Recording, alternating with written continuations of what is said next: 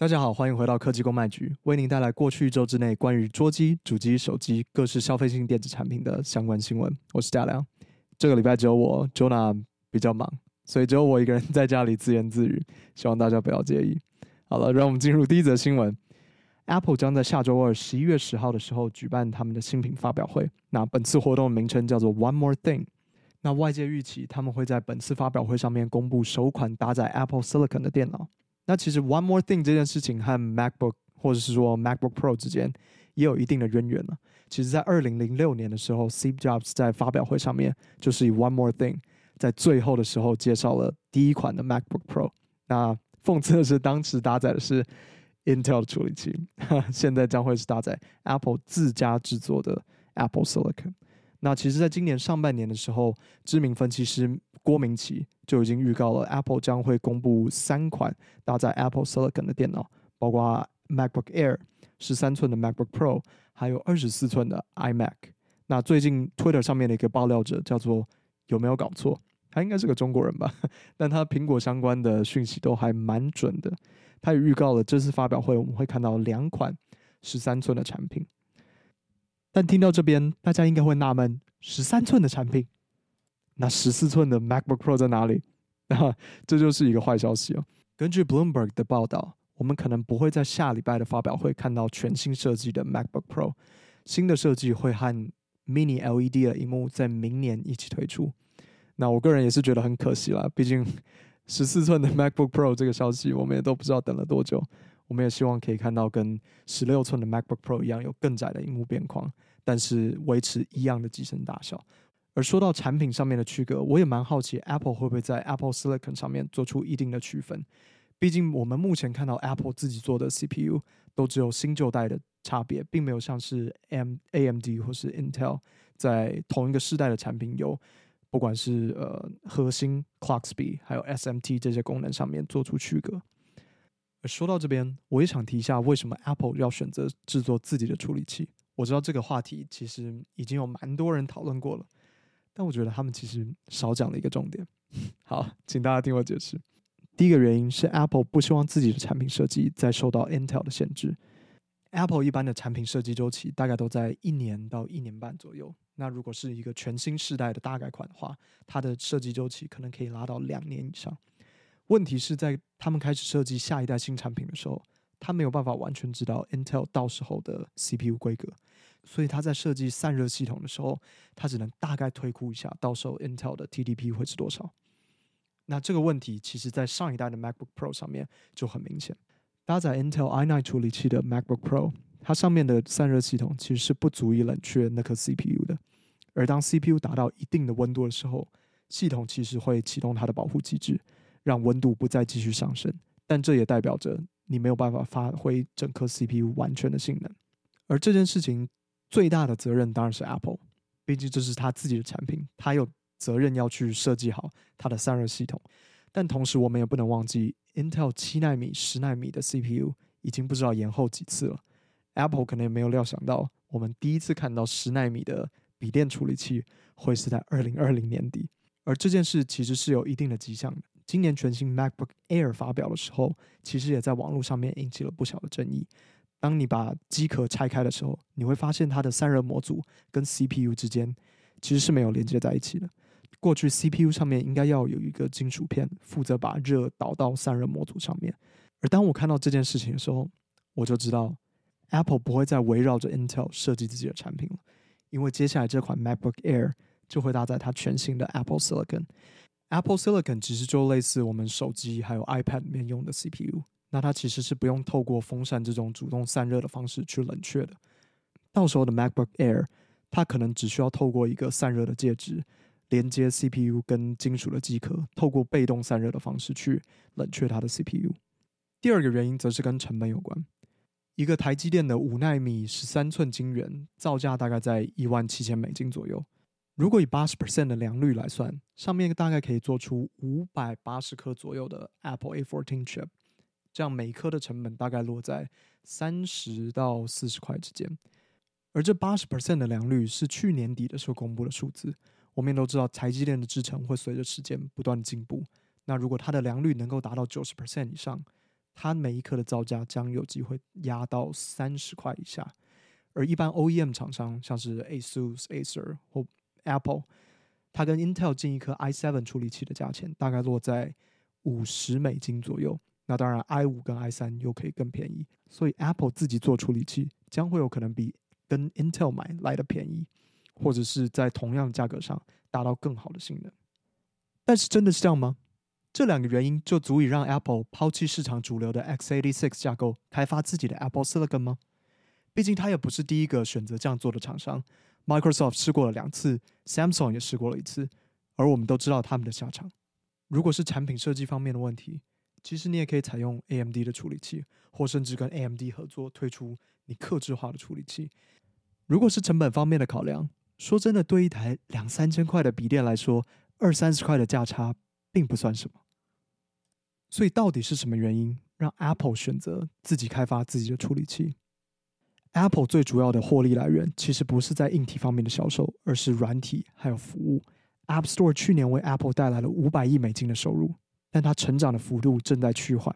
Apple 在开发者大会的时候就一直强调，iOS App will run natively on Apple Silicon，也就是说，App Store 的客户会从原本的 iPhone、iPad 拓展到全系列的 MacBook 还有 iMac 上面，而更多的用户也就意味着更多的获利来源。采用 Apple Silicon 当然可以在它产品设计还有制作成本上面带来一些好处，但最大的目的还是为了让更多人进入 App Store 的这个 ecosystem。所以这才是苹果的 end game，它的终极计划。OK，这已经快变成一个财经节目了。然后我们我们还是回来讲一下硬体，我们回来讲一下硬体好不好？我希望在 Apple Silicon 上面看到的功能有哪些？第一个最简单的就是更好的续航嘛，毕竟它是 ARM 的架构，会是比较低功耗的。那我希望它可以在不增加笔电的厚度跟重量方面带来更好的电池续航。那第二个就是针对影音创作者的功能。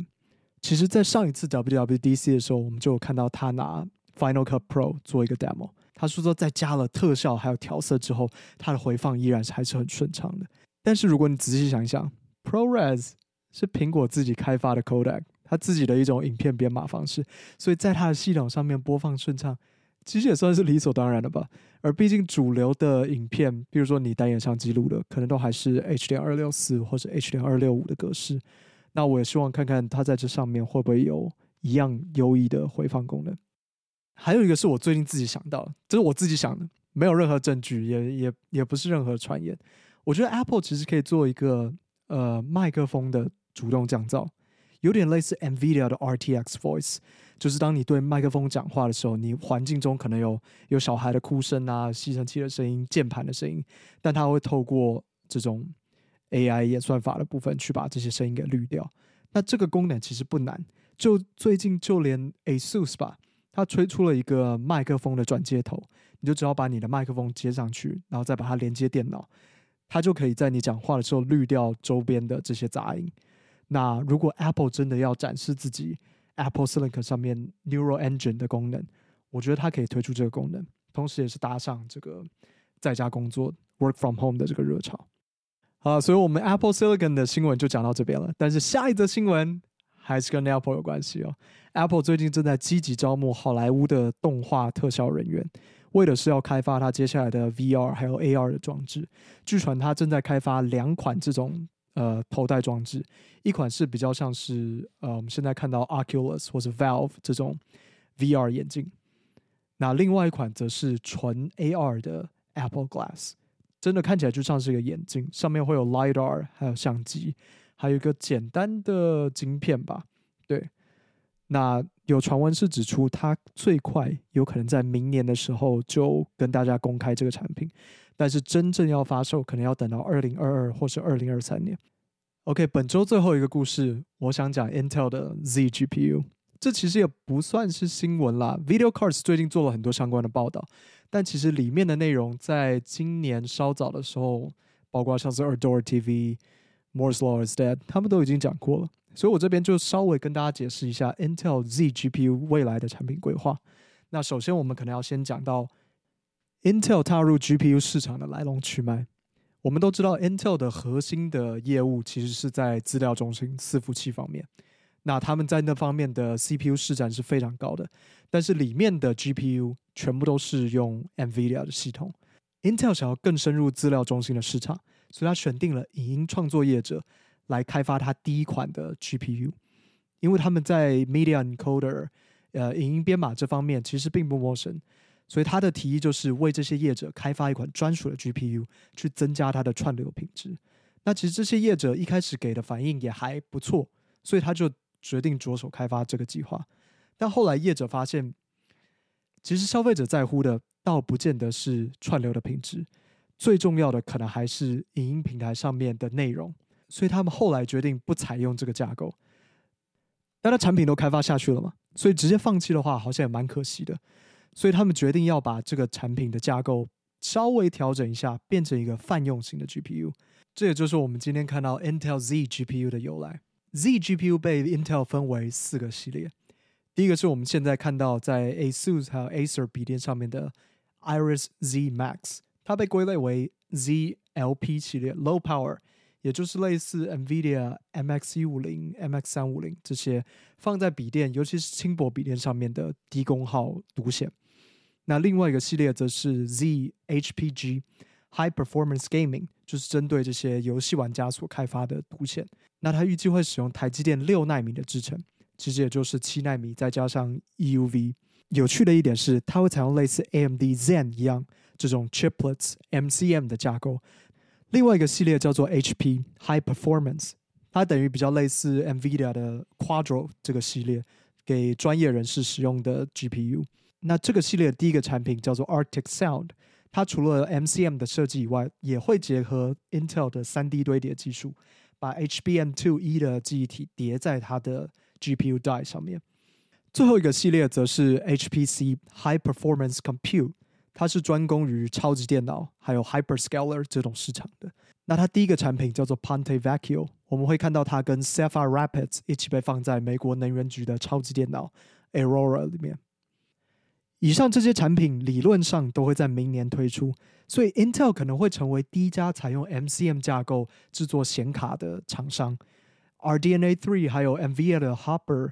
可能也都会采用 MCM 的架构，但是 RDNA 3你可能要等到明年底，而 Hopper 可能要到二零二二年的第一季的时候才会上市。那大家听到这里可能也会好奇，那这些产品的性能怎么样？